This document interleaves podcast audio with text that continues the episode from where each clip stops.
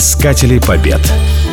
После поражения под Нарвой престиж России был совершенно уничтожен.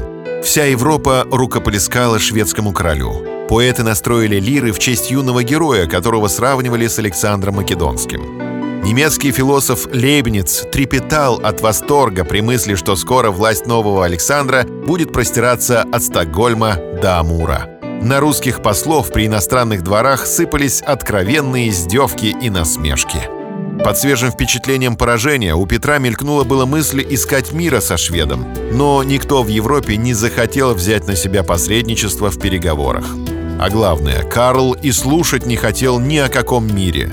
Посчитав Россию совершенно разгромленной, он решил навестить Москву попозже, а пока занялся другим своим врагом – польским королем и саксонским курфюрстом Августом II. Эта ошибка самонадеянного Карла спасла Петра от дальнейших бед – Россия получила почти годовую передышку. Впрочем, передышкой это время можно назвать только символически. На самом деле Петр развернул лихорадочную деятельность. Срочно укреплялись Псков и Новгород. Были проведены рекрутские наборы, позволившие в два раза увеличить численность армии. А бруселому немцу Виниусу царь поручил изготовление новых пушек взамен потерянным при Нарве. Медью русское государство было небогато. Ее доставали любыми средствами, откуда придется, в том числе переливали на пушки взятые в казну церковные колокола.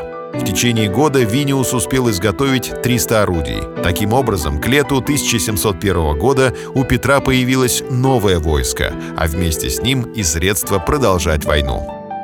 И она продолжилась совсем в другом ключе, чем год назад. 29 декабря русская армия под началом Шереметьева на голову разгромила командующего шведскими войсками в Прибалтике генерала Шлиппенбаха у мызы Эрествер. 15 июля следующего года Шереметьев еще раз накрыл шведов на мызе Хумуле. После этого почти вся Прибалтика, за исключением нескольких крепостей, оказалась в руках Петра.